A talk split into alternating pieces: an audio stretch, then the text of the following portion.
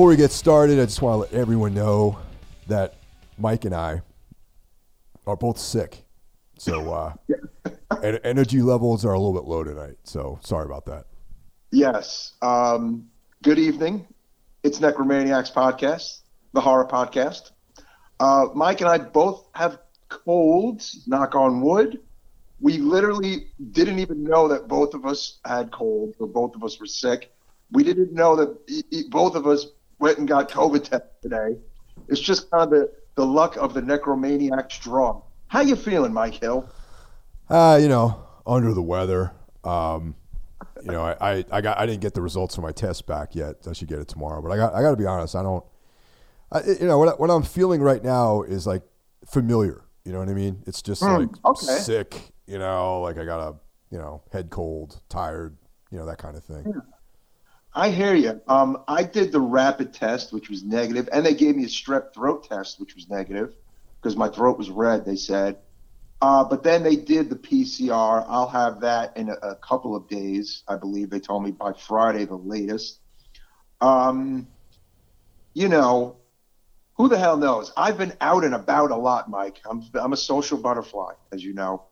Uh, I went to uh, a show this past Friday. I saw um, Age of Apocalypse, which is a, a newish hardcore band, along with the band God's Hate and uh, Incendiary from Long Island.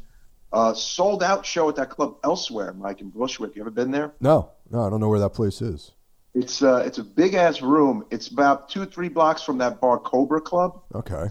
which is another cool. That's, that's a cool small little spot. But um, great, great show. But it was a sold out show. You know, a few people wearing masks. Most of the crowd obviously not wearing masks.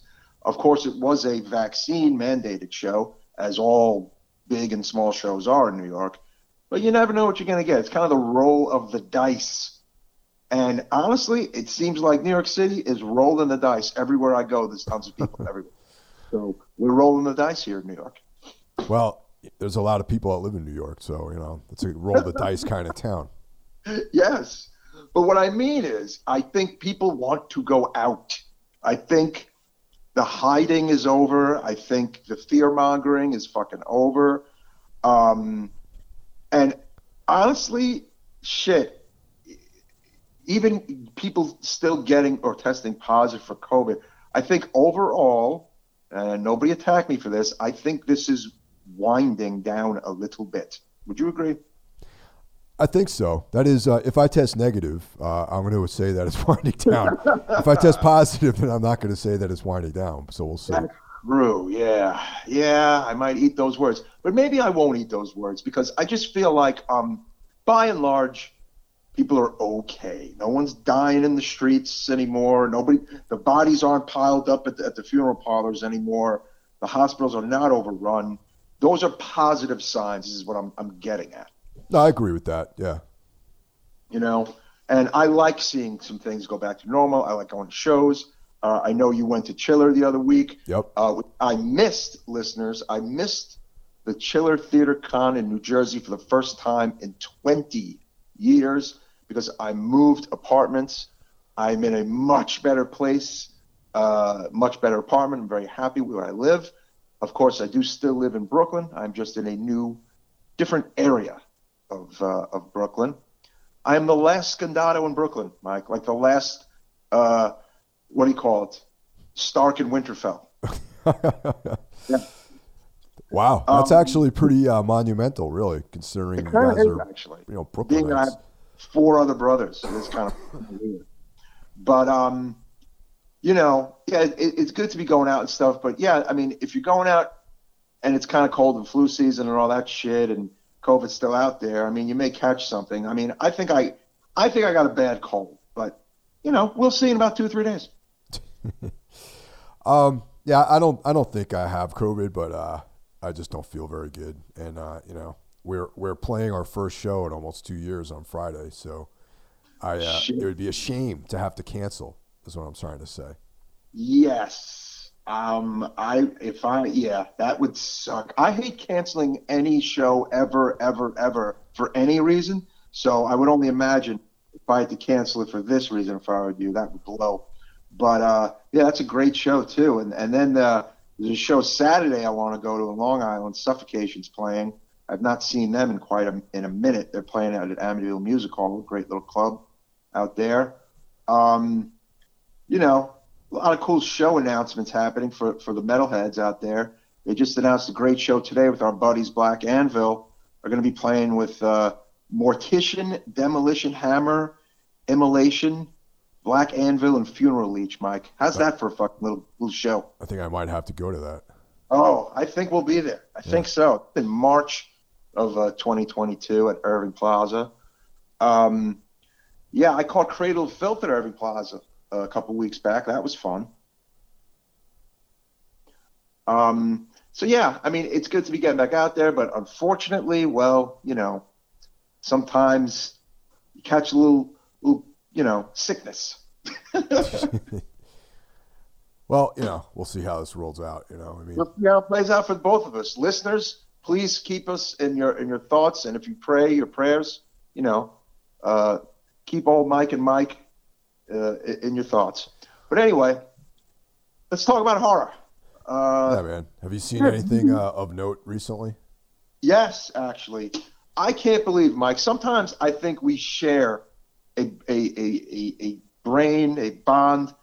I myself, that- just as I was listening to uh, last week's great podcast uh, about VHS '94, which is not that great of a movie, unfortunately. Um, I too watched Habit on Shutter. Oh yeah, man. Um, wow, I had not seen it probably since the later '90s. It's been been a minute since I've seen it actually. Um, wonderful, wonderful movie. Uh, I mean, it, it just uh, kind of like a, uh, '90s New York love letter, you know. And Um, it's also it, it's been a while since you could even find that anywhere. Yes, it was impossible to watch uh, and, and find. Uh, I don't think there was a Blu-ray or a DVD for a very long time. Uh, the fact that it's streaming to me is even better than a Blu-ray or DVD.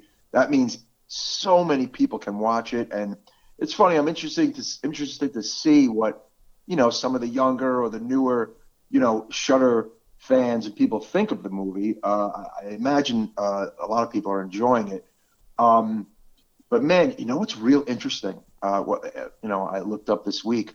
Uh, the, the woman who played the vampire never acted again. Really?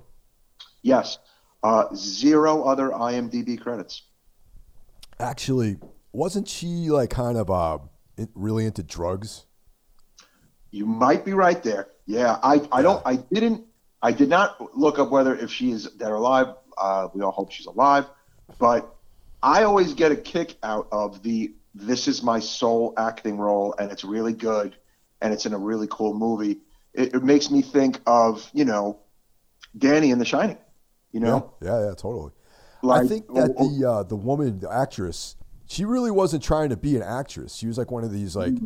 Lower East Side like cool chicks who was like just doing heroin and Yeah, going dude. I mean, it's possible. She, but she might have been a, a she might have been very tight with, uh, you know, Fessenden. Um, I'll tell you that. Uh, I tell you this though, when you when you look it up, she's in the short version of the movie, which was made in '82, when Fessenden was about 20 or something. She is in that. Isn't that interesting? I don't think I've ever seen the short version of it. No, me neither. I don't think I, I don't know where the hell you could see that. Uh, but it might be like a student film, but it is on IMDb.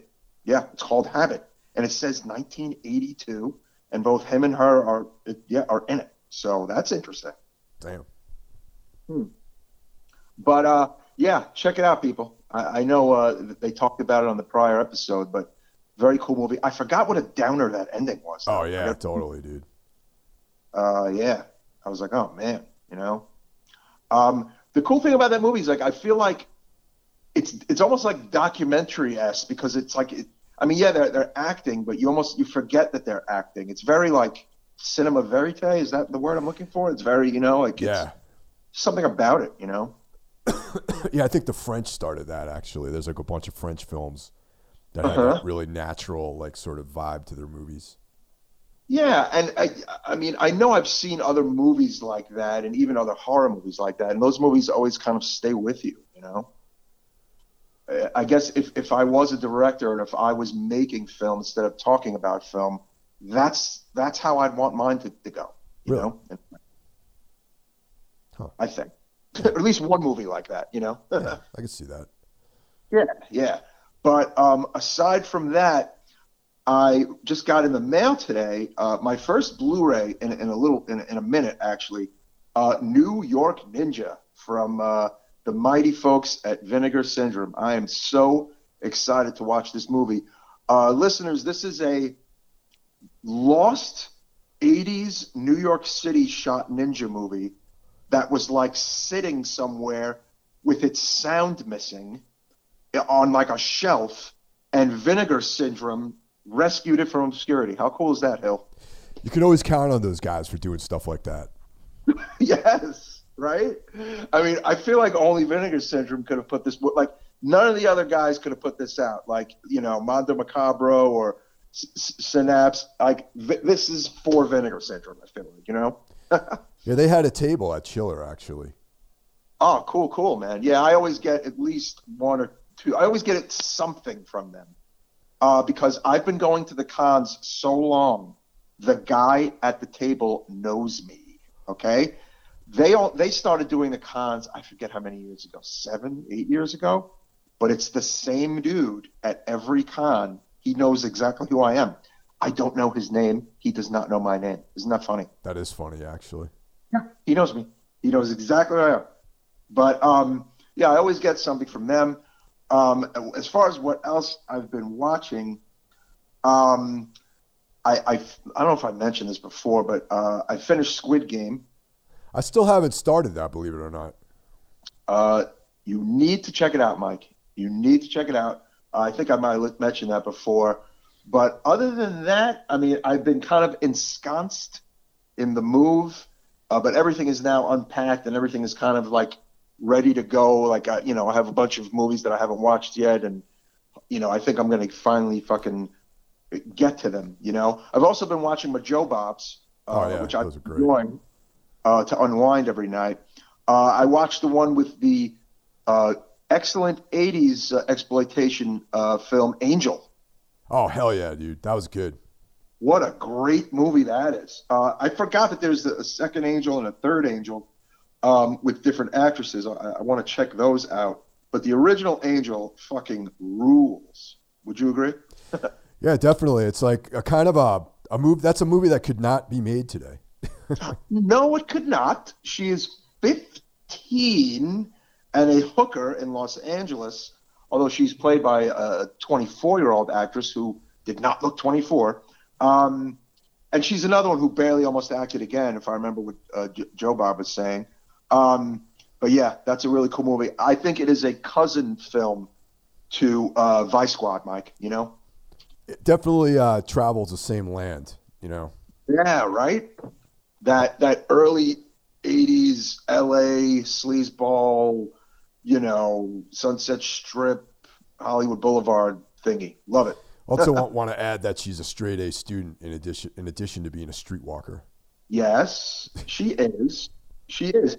And and also like the other interesting thing about that movie is her scenes like she's that actress is not really ex- overly like nude or overly exploited. You notice that? Like her scenes in the movie are the scenes that are like have the most kind of meat to them and like like I don't know. I felt like there are other movies from the early '80s that have like this weird hookerish prostitutionist, and you know, and and and they're kind of put through the grinder in a way. But I felt like she was not. Well, she was like more like in control of her fate. You know what I mean? Yes, yes, and I think, it, yeah, it's interesting that you say you broke the whole straight A student thing, and I think that could be why, like in the in the script process. Yeah. You know, interesting, right? Um, like all her friends, that you know, it's like the, the more exploited characters are the other characters, even though this girl is fucking 15 in this movie, which is kind of weird. Different times, man. Back back then, it was cool to have characters like that. You know what I mean? I know, I know. It's just it's it's unbelievable. But uh, you know, yeah, I've been enjoying that, and um, yeah, I, I'm I'm just enjoying Shutter. I'm about to plunk down and and watch uh, The Addiction Oh uh, this week. great movie. Uh, another another movie you love, another Abel Ferrara movie. And then just based on that last episode, I really need to see that Blackout movie. Oh man, dude, that's my favorite Abel Ferrara film of all time. Yeah, I got to check that out. Now, why is that one on, on the obscure side? What year did that come out? I have no idea, man, but I have it on DVD, and It's, it's, the ooze, though, right? It's the 2000s, no? yes, Yeah, it is. Yeah, but maybe uh, yeah, maybe it was at a time when he just wasn't getting much heat on his releases. But yeah, I totally want to see that. or there might be some legal thing, you know. It's like ah, who knows? That guy's always in, in some shit. You know what I mean? It's like you know, like someone. It's like seriously fucking sleazy, man. And it's like, but it's like, uh, like a very per, similar similar to uh, Midnight Mass, which we're going to talk about tonight. I Yes. feel like the Blackout is a very personal film for Abel Ferrara. Mm. You know, because it kind of talks about a Hollywood guy. He's like been straight, but then he, you know, he came out of it this like drug fueled like fucking rampage, and then he like goes back into that, and he's been suppressing something that he's that there's an hour of his life which he can't he blacked out and he can't remember what he did, Oh wow. Okay. and it's yeah. like coming out in his subconscious when he's talking to his therapist. Hmm. And it's dude, it's so I'm not going to tell you what, what he did, but it's like really Okay. dark, very very dark. It's got the, the lovely Beatrice Dalle in it. Um, Oh yeah, I dig her. you know, I know Matt- you're. I'm a big fan of hers. Matthew Modine is in it. Okay. Oh, see, I, I'm kind of remembering this movie now, but I, I never got to see it. Dennis fact, you- Dennis Hopper. I'm kind of uh, coming back to me a little bit, but uh, well, that's cool. What what have what have you been checking out, man? Uh, recently, uh, Jeff recommended this movie called The Deep House, which came out this year, and Deep it's uh, okay. Alexander Bustillo and Julian Maury of uh, Inside fame. Oh, okay. This might have been one of the movies that when we talked about those guys, we said this was coming. Yeah. So now out. Okay. I, I really liked it. However, Rennie did not like it because I recommended it to him a couple days ago, and he was like, "That movie sucked." So I'm like, "All right, well, sorry," but What's it, what's it? Sorry, Rennie. We usually are all literally on the same page. we can't always be on the same page, otherwise the show would be terrible. Yeah, Um, it, what's it on? um, I I rented it. I, it might be on Epix actually because I I had Epix and then I canceled it because I finished watching the stuff I was watching on it. Okay. But it is on. You can rent it on on Prime. Oh, then I'm gonna I'm gonna check it out. Yeah, then. it's like five bucks or whatever, you know. Yeah, I mean, speaking of things I don't have, but I, I wish I had. Uh, I see Dexter is back Yep. on. I don't have Showtime, and heard I heard great things about the, the new Dexter. Yeah, I got to check that out too. Um, you know, we I I really enjoyed the show. I just hated the last season and how it ended, but it doesn't take away from the fact that I loved like you know ninety percent of that show. Yeah. Then there was uh, this thing I rented on a whim. It's uh, called Monster Chronicles on Prime, and it's a series. And um, the first episode was ninety nine cents, and it was on the Jersey Devil. And uh, I tell you what, it was definitely now I know why it was a ninety nine cent rental. oh, I have something to mention about Jersey Devil, but go on. I mean, I, you know me, man. I'm I'm, a, I'm like a sucker for like you know cryptozoology and like Yeah, you know yes, were- you werewolves stuff. and all that Mhm. shit. Me and I, too. and I love the Jersey Devil. I love the, the Mothman, like all that stuff. You know what I mean? And uh, so this looked like the perfect thing to watch one night. And I was like, I'm like, yeah, you know, I finished it, but I was like, yeah, that wasn't that good.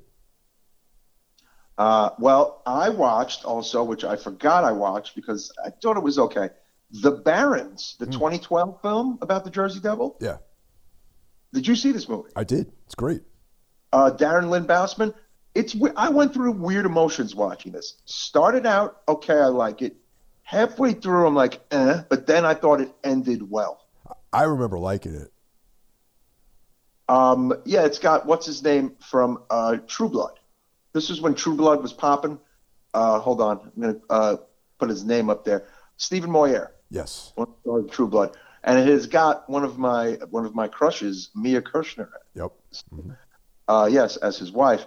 Um, yeah, I had ups and downs for this movie, ups and downs, but ultimately, I do think it ended well. And this movie has Iceman in it from the Marvel movie, Shawn Ashmore, who's also been in. Who I also watched something recently. I can't remember what. And then here comes an Iceman was in that too. Kind of funny, Shawn Ashmore, Yeah. um, from the X Men movies. Yeah. But yeah, Darren Lynn. I forgot that Darren Lynn Bousman even directed this movie. Um, you know, from the Saw franchise and you know Repo, the Genetic Opera. I mean, he's you know done a bunch of stuff.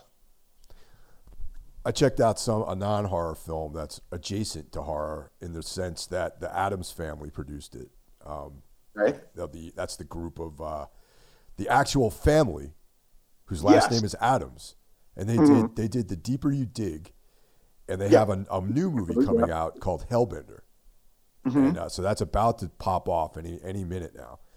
Hmm. And uh, I saw one of their earlier films called Knucklejack, which is on uh, on Prime. You can watch it if you have, uh, you know, free of charge if you have a membership. And it was quite good. I enjoyed it. It's like, you know, it's like this kind of indie, like, you know, sort of, um, not not. There's. It's about like characters. You know what I mean? Mm. It's like this very very indie vibe to it. It's kind of like about like these kind of like this like low rent dude. You know, he's like a petty criminal, and he has to take care of his uh, his you know his his niece, who is actually his daughter Zelda in real life. Oh, okay. You know, Yeah, I need to check out Deeper You Dig. That's on my, my, my short list. But uh, that sounds cool, man. yeah, I really enjoyed it. I thought it was cool. Listeners, before we go further, uh, just want to thank you guys. Uh, our Halloween Kills episode, episode 101, Gangbusters episode. Lots and lots of love, lots of listeners. Thank you very much for that, along with our Necro 100. And we're even seeing a lot of love on, on the new episode for uh, VHS 94, a movie that I need to finish. I punched out of and now need to finish because I don't like to leave things unfinished, Mike. Um, I what a weird installment of the VHS franchise that was. That's all I'll say. I, I got to be honest, man. If they're gonna make more, if that's how they're gonna do their future installments, they should stop. Yeah, I I mean, I was it was almost shocking. The the quality as was actually almost shocking of like the low quality of it. I mean, and even I know it's VHS and blah blah, blah but parts one and two didn't look like this. You know what I'm saying? Like they looked like movies, right? I mean, Yeah, you I mean they were they were um, you know they were quote unquote found footage, but you can tell that it was professionally done. You know, this literally Yeah. looked like a porno from the '90s. yeah, just weird, weird, weird, weird. But uh, yeah, go, go, gonna finish it. But tonight, um, oh, also, um, want to give our shout outs to uh, our, our our fellow podcasting friends, Break the Apocalypse. Uh, awesome, awesome comedy podcast that you need to check out. And it's funny, uh, my brother John, like me, I could be, you know, the great minds thinking alike, feel that as of now, Midnight Mass is is the horror event of the year. Uh, that's kind of how my brother feels. Um, it's how I feel too. I, I you know, we're gonna get into it, but uh, check out Break the Apocalypse. And then of course uh, Brandon Legion and his podcast Horror Wolf Six Six Six. Yes. Check him out too. And thank you guys for the support, and thank you listeners for all the support. Um, you're going to hear intermittent coughing tonight. Just again, if you're joining us a little late, both Mike and I are ill. We're sickly, but uh, you know we are powering on in the name of horror because we fucking love horror, right, Mike? That's right, man. Exactly. So Midnight Mass, people. Uh, uh, spoilers ahead. This thing's been on for a good couple of weeks. We're going to talk very frankly about it. Um, it is, of course, the new miniseries on Netflix. I'm calling it miniseries um, from Mr. Mike Flanagan, who has had a nice run on Netflix. Would you agree, Mike? Oh yeah, man. Haunting a Hill House. Uh, you know, haunting a Bly Manor. Um, yes. You know, and then he's you know, you know, and uh, and uh, you know, we well, this wasn't a Netflix exclusive, but uh, Ouija, Absentia. hmm Um, you know, Doctor Sleep, which I actually did not like Doctor Sleep, believe it or not. Okay, I'm back on the. I liked it. Uh, okay. Uh, I, I, liked it. I, I want to watch it again. Actually, I want to watch it again. Uh, what what killed me with it was the was they putting in the the, the, the Jack Nicholson kind of character, whatever. But what he wanted to do with this was have it be you know be the book, okay, which is a story, but he wanted a part of a, the Kubrick movie in this as well, and that's hard to do because Stephen King loathes the Kubrick movie. Yes. And Doctor Sleep is a sequel to just the Shining novel. So he had a hard task ahead. And I, I got to be honest, I think he succeeded in his task with Doctor Sleep. Maybe I, I should revisit it. Hmm. I only saw it once. So Mike Flanagan, I, have said on this podcast before, I think he is a, the guy right now in horror, uh, and is is going to have quite a career. And in some ways, even though he's uh, at least 10, whatever plus years into his career, his career is kind of to done. And I think we're going to see great, great things uh, from Mike Flanagan. So you might get a little fanboyish vibes from me. It's because I, I enjoy the man's work. And also, he's uh, the most Stephen King esque of, of filmmakers, in my opinion. So it's, I, uh, right. I'm a, I'm a King fan. There's a lot of King isms that pop up in his work too, which I really appreciate. Yes, and I mean also like King, he he's kind of sort of creating his own world, like a Flanagan verse yeah. in a way, yeah. right? Um, which I think is cool. I mean, look, Brian Keene does it with his novels. Obviously, Stephen King has done it. There have been people who have, have done that, and I don't think there's enough people who do it. How about that in horror? You know, um, I think it's cool to create your own universe. When you're a fucking talented writer, a talented director, whatever, even you know musicians who make concept records. I don't know. I I, I enjoy that kind of stuff. You? Well, well, yeah. Being a comic book fan, um, hmm. like like you, that we're we're used to that kind of thing. You know, so we like that. Yeah, things have continuity and consequence, and and a lot of things tie in. Um, although I have said goodbye to the modern comic world, that doesn't mean I don't still appreciate comics, and that doesn't mean I don't appreciate where I left off. You know, I still love everything I loved, and I will still read things I have read because I love them. Uh, I, I'm not a part of this modern comic world. I decided a few years ago to stop reading comics, but my comic mindset is there, Mike. I I, uh, I definitely tapped out on Marvel and DC. But yes. I like reading like uh, Ed Brubaker's crime comics and uh, mm-hmm. you know some of the stuff that Grant Morrison's done for uh, for Image, you know things like that. You know what I mean? Yeah, yeah. I mean, and look, I was telling somebody today or yesterday, what what Vertigo did is probably never going to happen again. Um, you know, like it was just like that uh, point of time in life in comics, those runs of like Transmetropolitan, Sandman, Preacher, and then Y the Last Man, and like all that awesomeness. I don't know. The, something like that ever happening again in comics is is rare, but it could happen in movies and television. Yeah, I, I think you're right, but I think that if there's if anything like that is going to happen in comics, it's going to happen with an independent uh, imprint. It's not going to be with DC or Marvel. Oh yes, the days of those two companies, or in particular, let's you know, DC, the, the days of DC taking those kind of like risks and and I don't know. I mean, maybe it's because the world is different. I don't know, but I I just I don't know. I don't see it happening. well, the problem I have is that you know, speaking of uh, you know having gay and and uh, you know trans characters or whatever. You know that's not that's nothing new. You know, like do you remember um, uh, what was it, Alpha uh, Stormwatch? Yes, they had they had gay they had gay characters in that. Yeah, and when look when I was a teenager and or my early twenties, or whatever, reading things like Sandman and, and then Preacher, that was subversive and it was very exciting and very different because there was nothing in the mainstream like that, like you just said. There was nothing in the mainstream like this. Nothing this wild. Nothing. You know what I'm saying? Um, now it's very prevalent and very accepted and almost boring.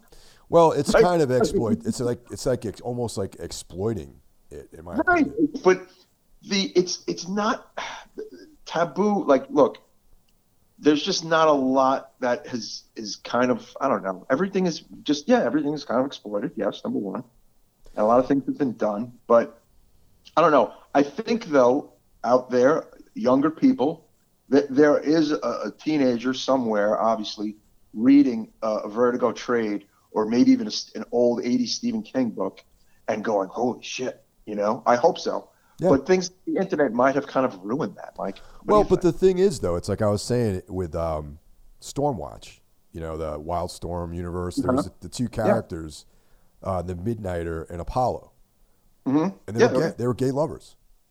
Oh, yeah. And that was um, just part of the story. It wasn't like like this bold statement that okay, we're gonna make an old character we're gonna regender him and make him gay or whatever, you know. And it's like, right.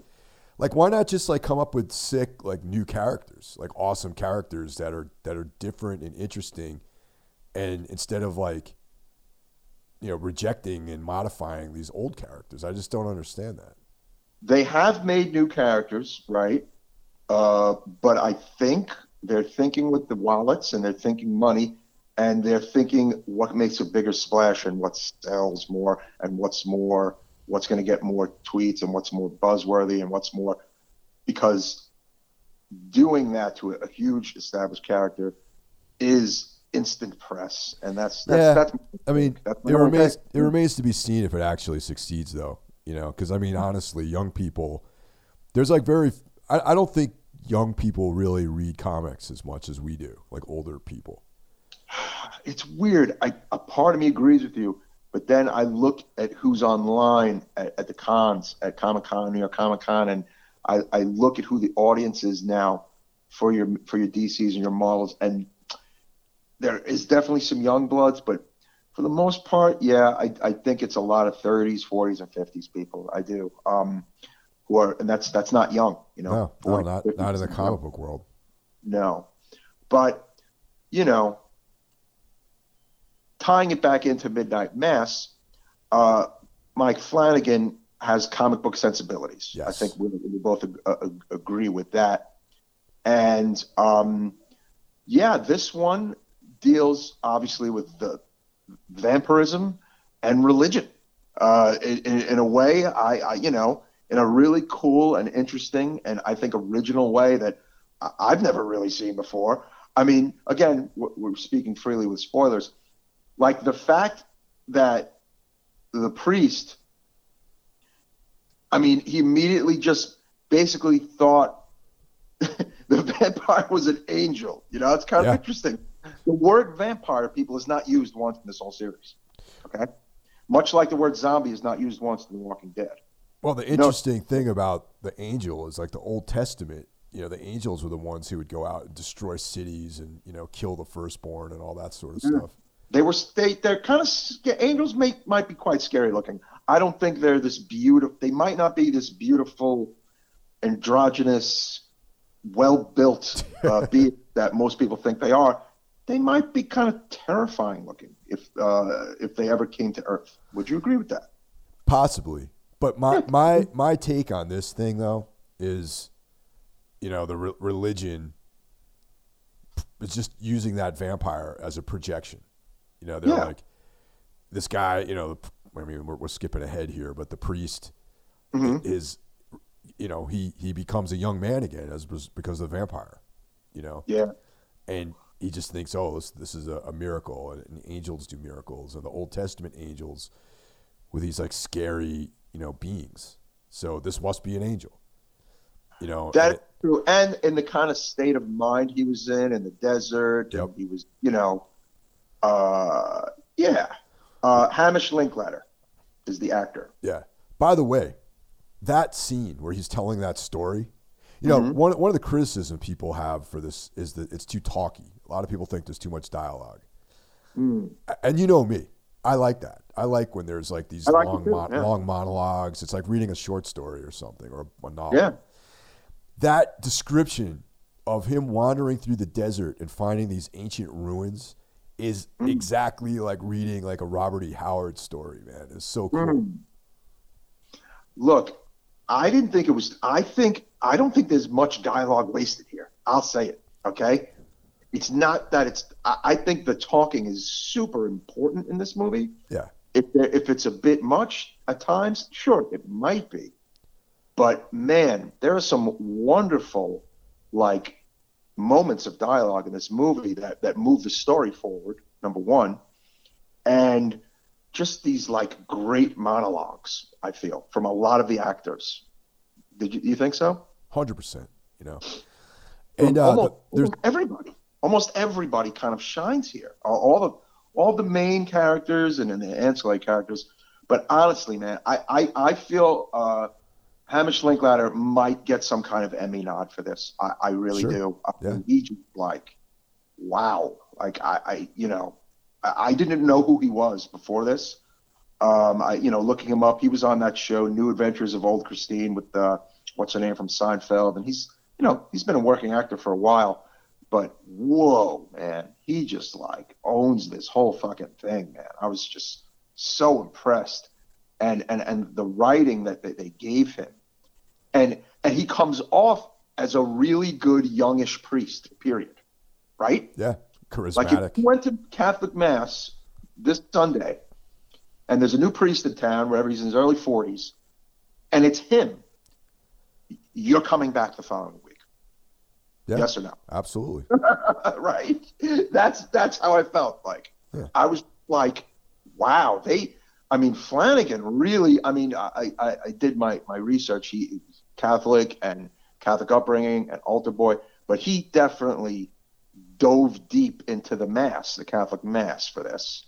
Were Were you ever an, an altar boy, Mike? For like a hot second, I was. Um, for a hot second, I, I I don't know. I think I just I didn't like it, and I kind of I, I quit. I quit being an altar boy at a young age. How about that?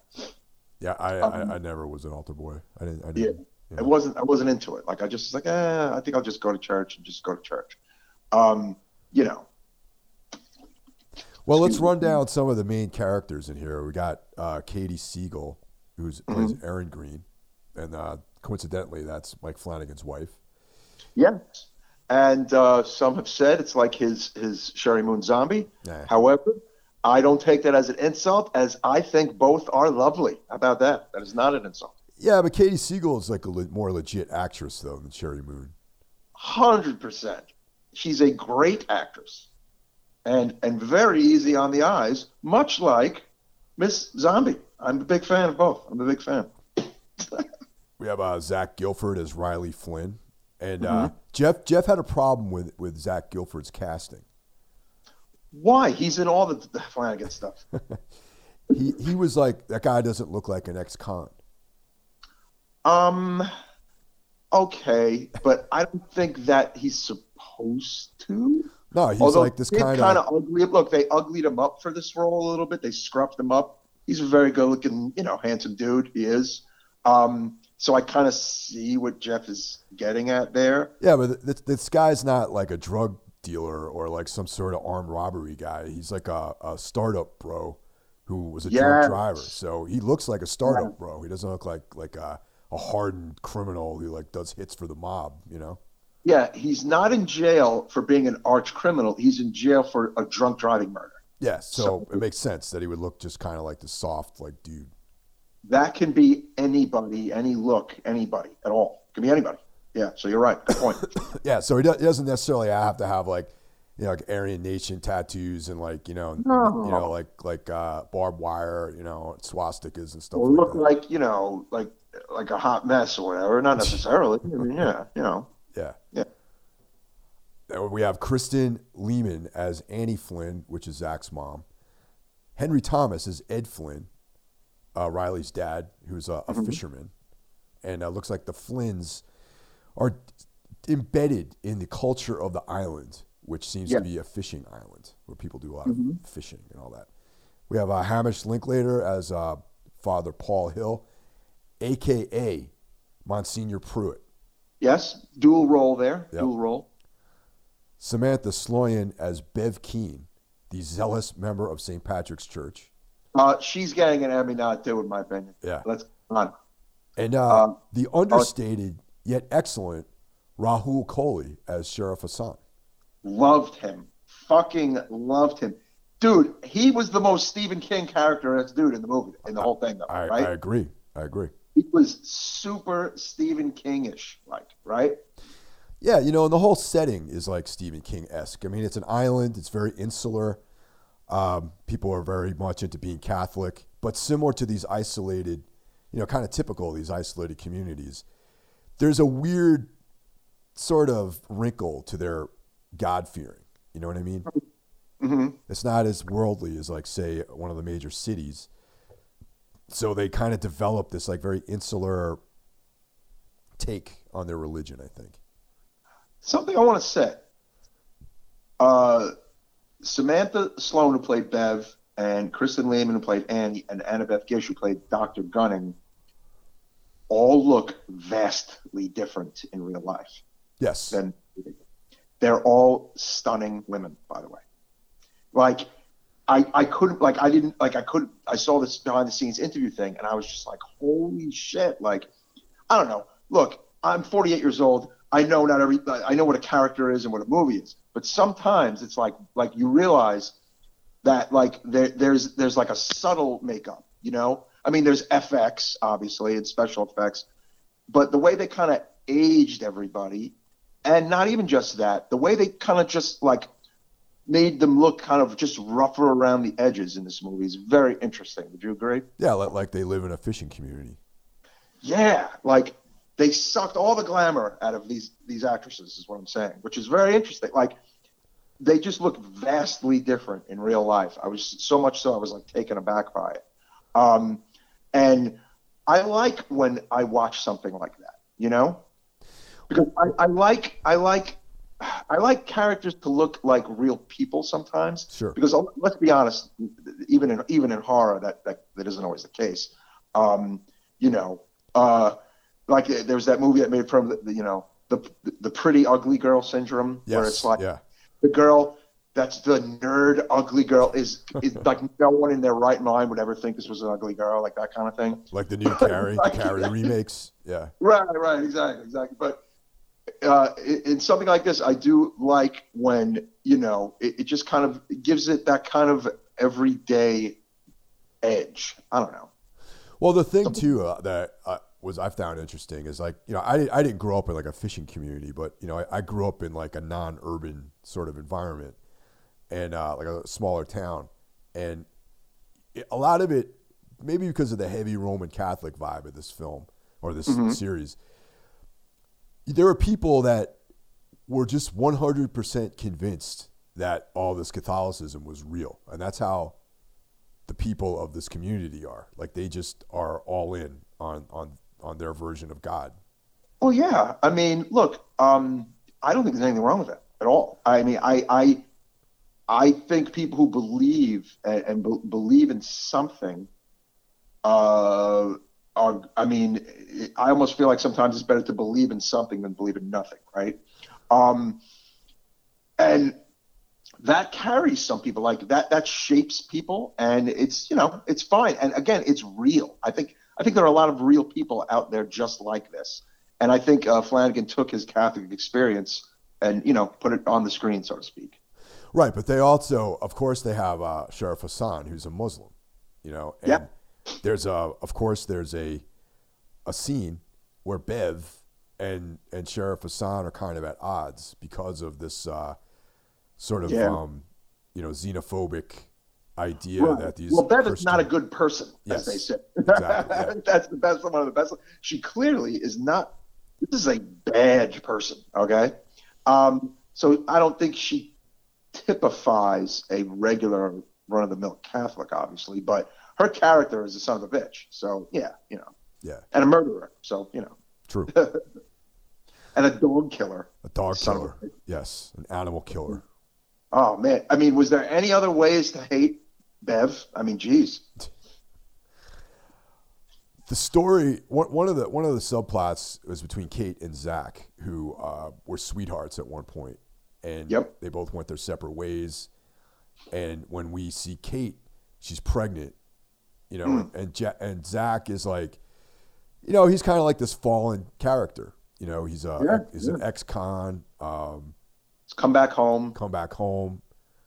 You know, his self self uh, you know his i- his view of himself is pretty low, and he's this uh, damaged sort of guy. And, and and in a lot of ways, Kate um, yeah Kate Siegel, uh, Erin's character Erin Green is the same way because Mhm, um, yeah. you know she touched on her experiences out on the mainland and Yeah. so they're both these very flawed people that have like very deep feelings for each other and they've come together again. Yeah, I was I was happy to see them kind of come together. I mean, Zach kind of kind of needed her, and she kind of needed him, so to speak. You know, um, uh, things things go a bit south um, for, for everybody here, as as you know, as, as the movie goes. But uh, yeah, no, I, I totally caught that. Um, I mean, and then there's a, the whole level of AA in this as well, which Yeah. I don't know much about. I got to be honest. I, I'm not an alcoholic. I've never been to an AA meeting. I have friends who go to AA, and it'd be interesting to potentially, uh, you know, get get their take if they've watched this, uh, how that kind of uh, gelled together. You know? Yeah, sure. I mean, and well, that that's part of how personal this is because uh, Mike Flanagan is an alcoholic. He's a an Oh, athe- yeah, he's, okay. a- he's an atheist. He was a former uh, former Catholic. Mm. So there's so much of him in in this whole story, and you know, Yeah. he wrote, directed, and produced this. And originally, man. originally this was supposed to be a novel. Mm. So you know, he's been he's been working with this thing for a long time. It unf- it certainly unfolds like a novel. I mean, I mean, uh, totally. Uh, I would read this novel, right? I Oh mean, yeah, shit. for sure. much like I read the you know the Once Upon a Time in Hollywood novel, which was a lot of fun and had uncovered some cool little things.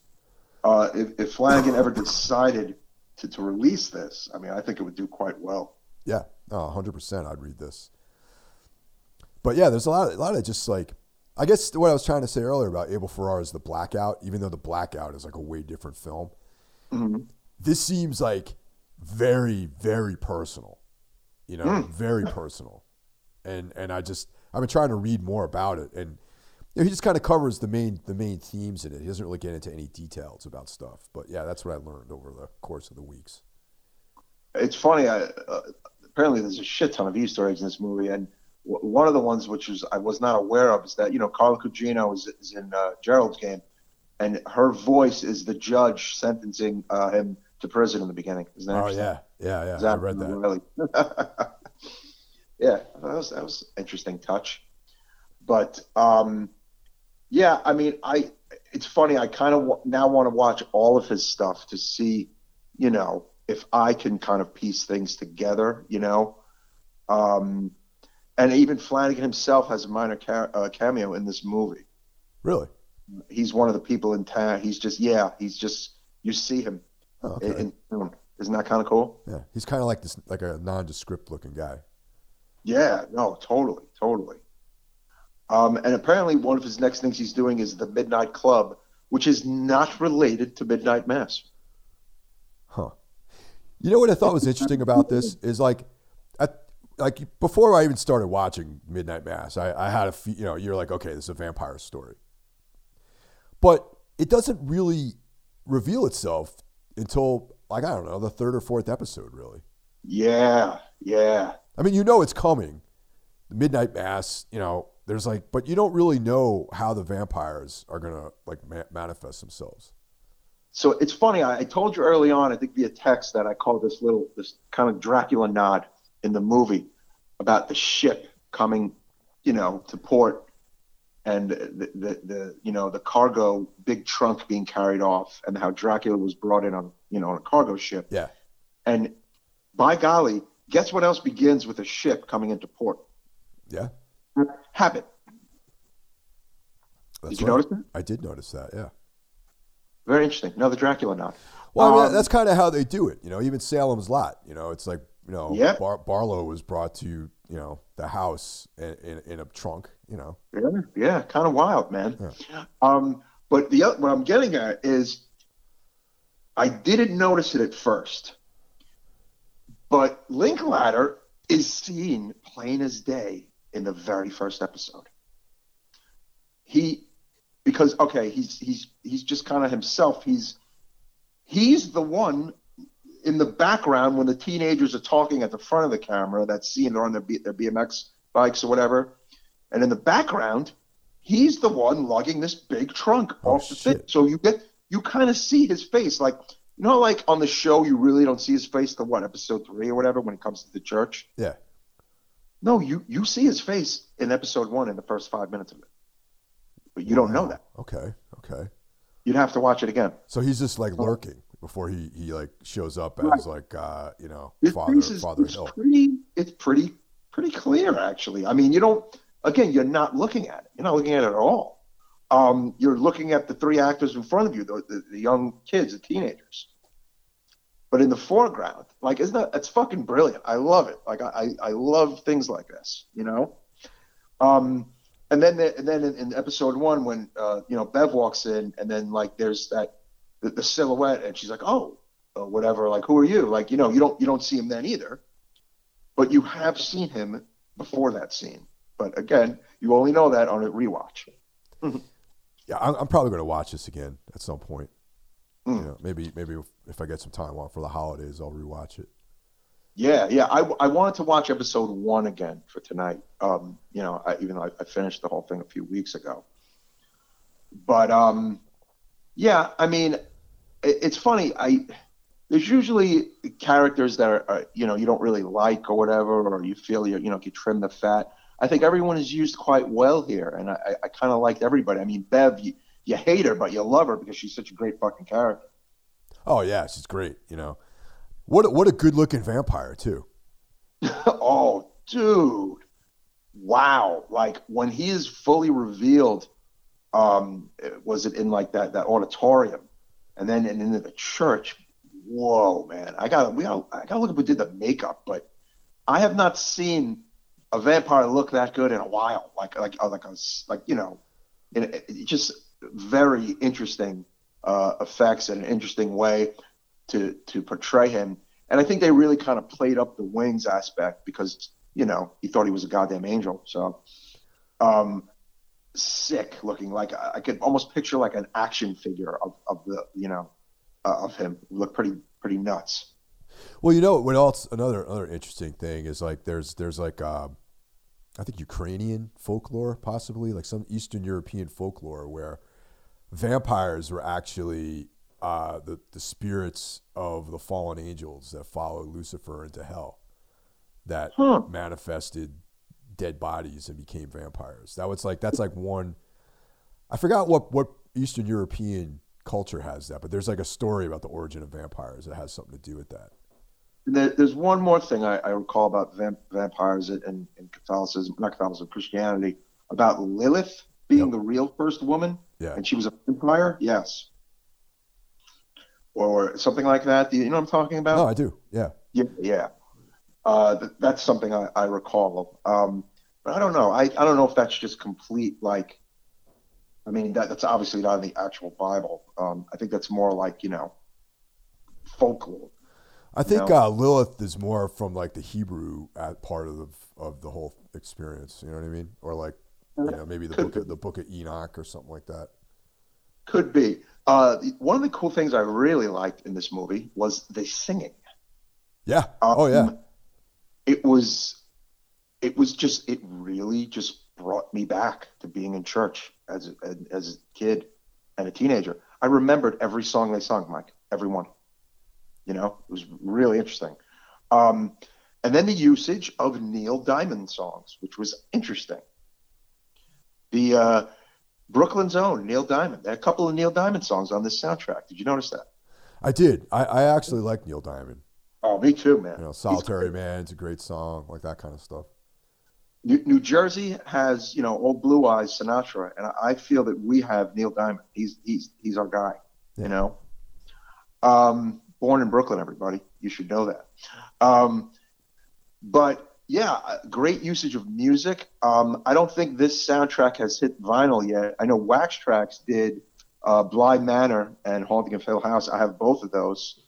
Uh, Waxwork, I'm sorry. Um, but I have not heard about this one just yet as far as a vinyl release, unless I missed it. I hope I didn't miss it. Um, but I would pick it up just just to have it for the, the Flanagan collection. Yeah, yeah, totally, man. It's a very very good use of uh, music in this in this show. Yeah, um, it, it, even made me think of like other old, like old songs. I don't know. I mean, I went to church for a, a, long time when I was a kid, and I mean, I went to Catholic school for twelve years. Um, so I, I remember all this stuff. I mean, a, a lot of the, the, things about the mass and and uh, the dialogue and, and and the rituals, and but again, I just felt like he just made for one of the most interesting priests I've ever seen on film honestly. yeah, yeah. I mean, I, I, went to church when I was a kid. I mean, I did not go to Catholic school. Um, mm. I went to public school with uh, all of the heathens, and and uh, but yeah, I, I was a regular church church goer. I got confirmed and made you know catechism, like all that stuff. Yeah, um, it's interesting that he he he is now an atheist, but it, it, this okay. It, something I guess I'm struggling with. I almost feel like this was extremely respectful of Catholicism. I mean, it was. Well, even though it was a bit, you know, look, it showed some dark sides, I guess you could say, you know, but I felt like he treated it extremely respectfully. What do you think? Yeah, but uh, exactly. Like he wasn't, you know, bashing Catholicism, but no, he was no. pointing out how easily people can be exploited, though. You know what I mean? Yeah. Yes. But but I think that's part of the game with any any organized religion. Really, is that there's going to be people in power who are going to try to like exploit other people. But mm. at the at the heart of it, you can still be respectful of the of the customs and the culture of it. You know. And he did that very well. And if he's an atheist and he did this, then I, hell, that's that's amazing. Hats off to him. You know. Well, I think there were some people out there that were like, "Oh, there's not enough, uh, you know, Christian bashing in this in this movie," and I'm just like, like, well, who the fuck said there had to be? You know, it's like, like people talk like that. Literally, I don't. Do they realize they sound like they're 13 years old when they say things like that? Well, you know, this is this is the era of the chucklehead. You know, right? I mean? This is like where everyone's got their two cents and fucking, you know, everyone can can make broad statements about everything. So, like we used to say, it's stupid. I didn't, I didn't like it. Stupid. Yeah, you could not like it, but it's like, well, you know, they, he made a movie that he, he made his movie, not not your movie. You make you go make a movie. You know what I mean? It's like that's at the end of the day. I'm like, you could just say I didn't like it, but you can't tell him what to do to make it better for you. You know what I mean? Yeah. I wanted to ask you, although we're not giving it the rating just yet, where do you put this in between the two haunting projects? Well, they're both very, it's very different than the haunting projects. Yes. You know, because like the haunting projects are um, based on on uh, Shirley Jackson and uh, Turning mm-hmm. of the Screw. You know the um, yeah, and they're very very gothy, which which is why I like them. I mean, yeah. I like both a lot. They're very very more old. kind of dramaticy, gothy. Yeah, it's got like an old school, old school like vibe to it. You know what I mean? Yeah, yeah, both of them in yeah. a way.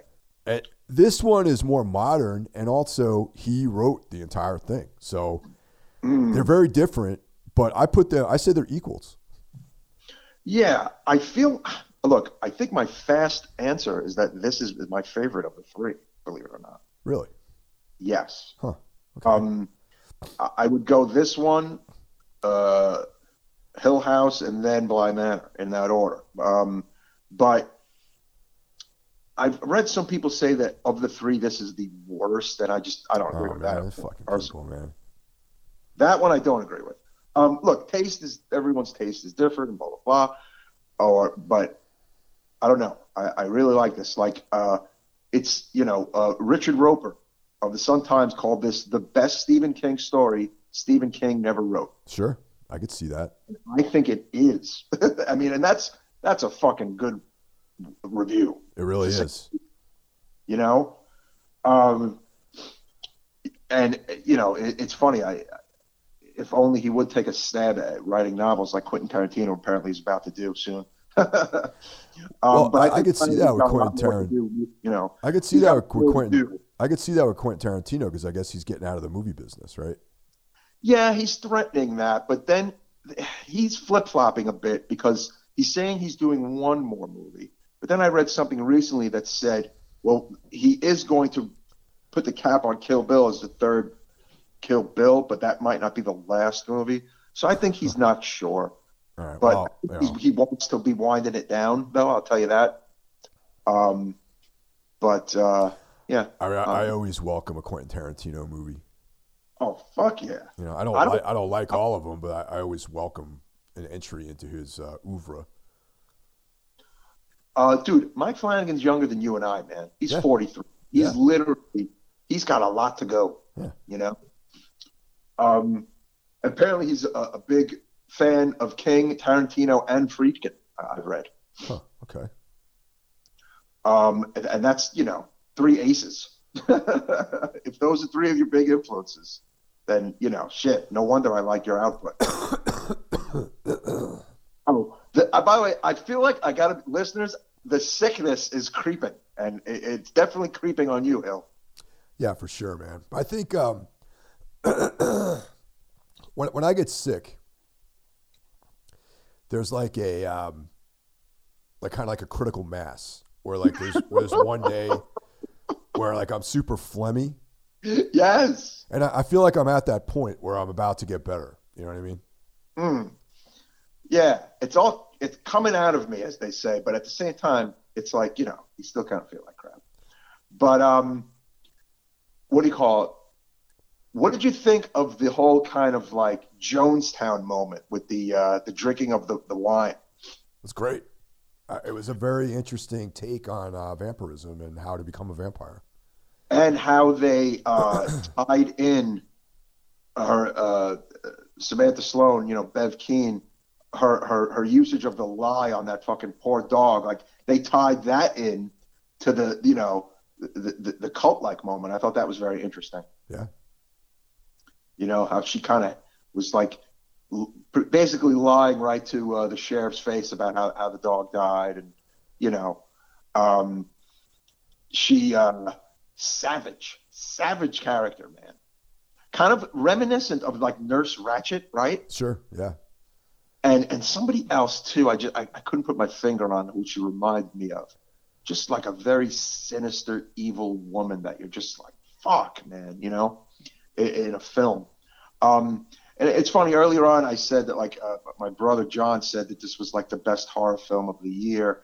And look it's not a film but i don't know. It might as well be a fucking film. I mean I think that with things going the way they are right now with all these shows, they're going to have to start treating these like, you know, long form projects like films. Yes, I mean, but I do uh, believe that the net look the Netflix stuff goes gets Emmy nods. It does. I know Yeah. it does. Oh, totally. But I feel like when it, I don't know when it comes to something like this, eh, I, I, I wish there was like a, a, a better, more like precise horror award show. I mean, like, look, there's the Fango Awards for the magazine, and Rue Morgue does their thing every year. I think this is going to hit both of those pretty high. What do you think? Absolutely, man. Uh, yeah. Or best streaming. If they have a best streaming property or whatever, this is probably going to take it, I think. Yeah. Again, when you put this up against certain movies this year, I really feel that this is as good or better than quite a few of them. I was engaged in this film, in this series, the whole the whole way. Yeah. And I and I know everyone's like, oh, it's boring. There's a lot too much dialogue. Blah blah blah. I'm like, I I, I loved it. I don't know. I just think some people are built differently. I mean, look, we're we're in the age of the short form, and we're in the age of the instant gratification and the streaming this and that, and but I don't know. I think this had an, an air of like just dedication and devotion and some intelligence and I liked the religious angle, the vampire angle. Look, I like vampire shit. You got me there. But if and you're you're mixing Catholicism, which is something I know about, with that, and it's just I don't know. It hit a lot of it hit a lot of marks, you know.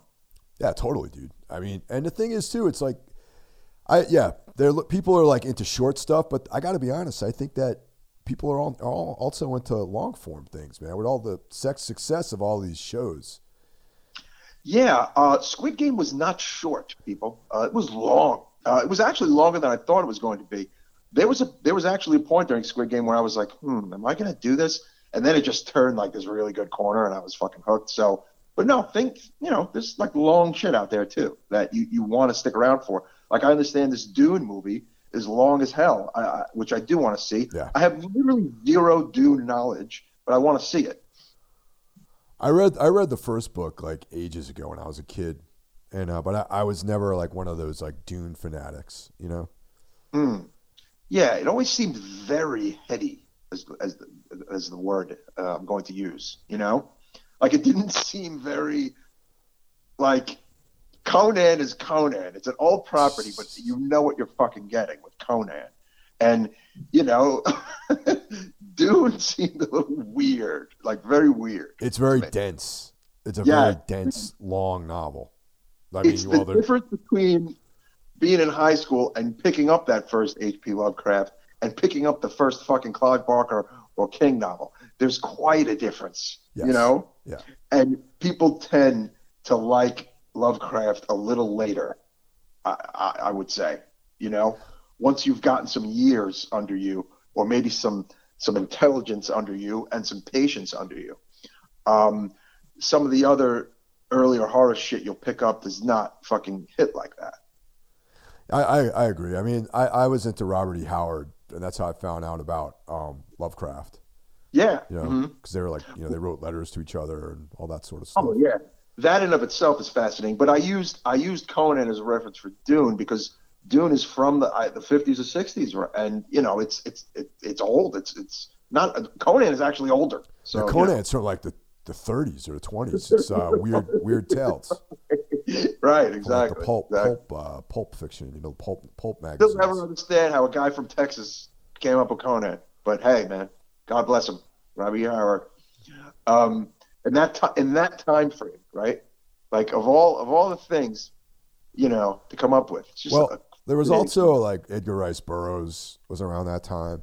Um, you know, there was this guy uh, Algernon Blackwood who was um, he wrote uh, The Willows, and that was mm-hmm. uh, the late 1800s. Yeah, the late 1800s into the, the, earlier quarter of the 1900s is when all the legends were fucking born. Huh? Yeah, totally. I mean, the modern legends, really you know, and and like uh, you know Robert Chambers, the guy who wrote The King in Yellow. That's all before the 20th century. It's amazing. It is really... amazing if you think about how sinister all that shit is. yes, wild. But uh, little, little, little detour there. Um, something I, I wanted to mention was um, I saw today in the news is that Leonardo DiCaprio is about to portray Jim Jones in a new Guyana oh, wow. uh, tragedy movie okay, my first thought is who's sitting around in Hollywood even think like where is that coming from? like people want to see a movie about that? That's like 40 something years ago and it like several movies have been made about it and several movies have been inspired about it. So that's real interesting, right? I think Leonardo DiCaprio would do a great job though. No, he's going to do a great job. I'm just amazed that this was even in a room in Hollywood. Is what I'm saying. Well, you know, people always like that shit. You know, people always like to read it. You know, they, they like these stories of like cults and cult-like figures, and hmm. you know, I mean, you know, remember uh, Once Upon a Time in Hollywood had the Manson family in that. Right, but the Manson family is a way more bigger blanket than the Jim Jones Guyana tragedy. Not a lot of people know what the fuck that is. is what I'm trying to say. Not a lot of okay. people. Um, so it's very interesting. Um, there's that great movie that was a riff on it, Sacrament. Yep. Love movie. That was good. More people need to check that movie out. Um, and I'm sure, look, I'm sure this is going to be quite a film. I mean, it's, it's going to be a major budget, and I, imagine it's going to be pretty wild. But uh, Powers Boothe back in the day, playing Jim Jones, was the sickest thing ever. That's where the deicide uh, the deicide uh, sample came from on that first record. Yeah. I always think about that when I am in the hospital and I'm about to undergo Oh, and I'm about to go under. Mike, for 32 years, anytime I need anything, I think about Deicide and Jim Jones. Isn't that hilarious? That is funny. Yes, where he says "sleep forever" or whatever or whatever. Yeah, that is the last thing in my head every time. So funny. Thank you, Deicide. um, thank you, Jim Jones. And then I'm going to be saying thank you, Leo, uh, uh, next year, a year or two when that comes out. But uh, sorry, you know, I think the little sidetracks we do are just as fun as talking about the movie. Sure. That's that's why I do it. That's that's why we do it, folks. But yeah, I mean, look, we're we're kind of gushing over this, listeners, because we really we really like it, and and if you have not checked it out yet, I, I think it should be at the top of your fucking list. Really, you know. Um, there's good stuff out there to check out. I mean, uh, even uh, look, Shutter. I know a lot of our listeners have Shutter. They just put a slew of great old shit out uh, recently. Uh, it- you know, like Habit, and uh, there's a great movie called Rituals, which Oh, yeah. is basically the it's the Canadian Deliverance with a little more of a horror bend, which everyone should fucking see. That's a very good movie. Um, but I do think, you know, for, for your, your more mainstream fare, I don't think you could go wrong with fucking Midnight Mass at, at all. I agree, man. And that's why I gave it a five. That is why both Mike and I gave this a five out of five. Uh, awesome. I mean, I, I enjoyed every aspect of it the, the acting, the characters, uh, obviously the direction, the story, the originality. Um, so I got to ask you the, the ending um, when uh, Leeza uh, at, at Nara Simone says that she can't feel her legs anymore Right.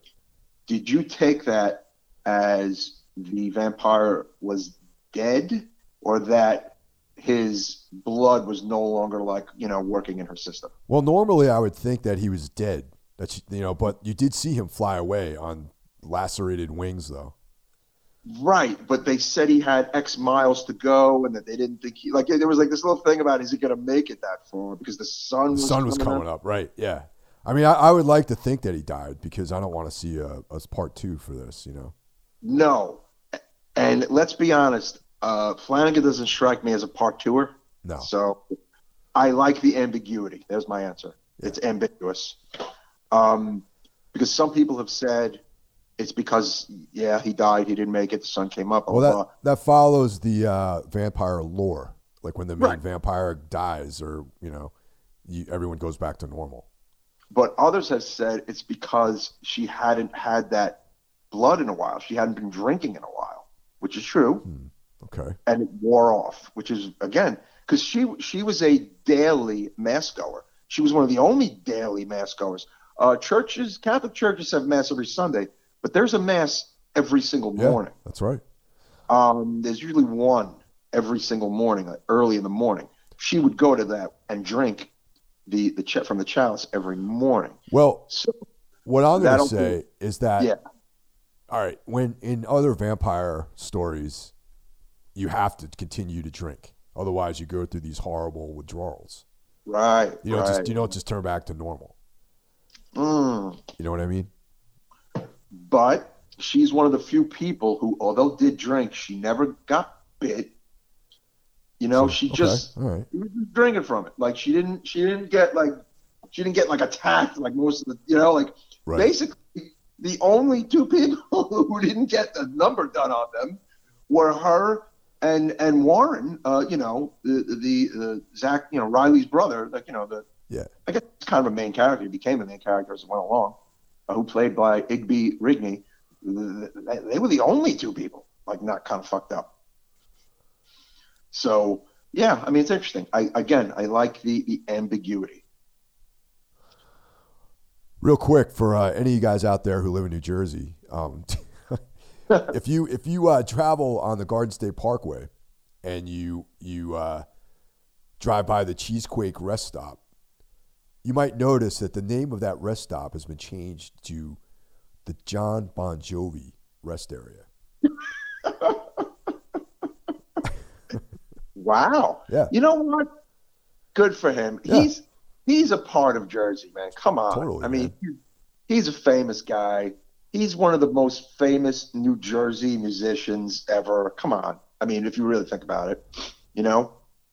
And Yeah. and Sa- Sayreville is not too far away from uh, from where that rest stop is. You know, so it. it's like that's where he's from. You have you have Sinatra, you, have Glenn Danzig, and you have fucking Bon Jovi, and then you have you know My Chemical Romance, who honestly, like him or hate him, they're literally one of the biggest bands to ever come out of New Well, Jersey, you got Bruce Springsteen too, and Bruce Springsteen. Frankie Valli. Frankie Valli. You got some fucking heavy hitters, people, Yeah. coming to Jersey. As you can see, listeners, someone has adopted to their new home state. uh huh. Yeah. I see. I thought that was cool, man, because our practice space is down in Keyport, which is like right just past that rest stop. And the other day, I was going to band practice, and I saw, I was like, oh shit, it's the John Bon Jovi rest area. That is very cool. I would take a I would take a picture of that. And as I said, uh, hats off to you, Mr. Bon Jovi. Um, you you deserve it. You know, look, in a way, Bon Jovi kind of like transcended the hair metal scene to become like a pop group. But one could almost kind of flip it and say they're one of the biggest hair metal bands ever. You could kind of sort of say that. Sure, I'd say that. Like Guns N' Roses are also, t- in a way, one of the biggest hair metal bands to ever happen. Well, know? I mean, that, but Guns N' Roses has also entered the entered the ranks of like Aerosmith now and Led Zeppelin. Yeah. So like they both well they both became pop groups. I mean shit, honestly, right? You know, they they're just major a major rock band. Yeah. Like rock music, but you know, that that hit the echelons of pop. I mean shit, Bon Jovi has quite a few hits. Sure. But uh, yes, folks. So both Mike and I, five out of fives for Mike Flanagan's Midnight Mass. And yeah, like we said, coming up from Mike Flanagan, he's got the Midnight Club, and then he's got something I'm really looking forward to. He's taking on the Poe property, Yes. the ground Poe property. Um, oh my God, which one is he doing? Uh, House Fall of the House of Usher. So it's going to be an eight episode limited series for Netflix. Sick. I'm really Can't looking wait. forward to that. I think he's going to do a great job. Oh yeah, I just can't wait to see who takes that Vincent Price role. That's uh fucking big shoes to fill, man. Yeah, it really is. Or he may he may make it. A, I mean, who knows? I mean, you know, he's going to put his stamp on it. But I mean, I bet he probably likes Poe as much as he likes Stephen King. Yeah, I mean that, that's fair to say. Totally. All right.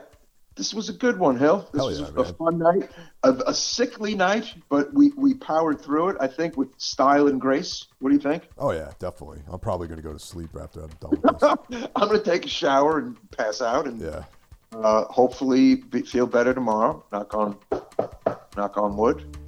But uh, thank you all to the uh, amazing listeners out there. Uh, we really appreciate the support, and we will catch you next time. Right, Mike? That's right. I'll see you. I'll talk to you guys next week.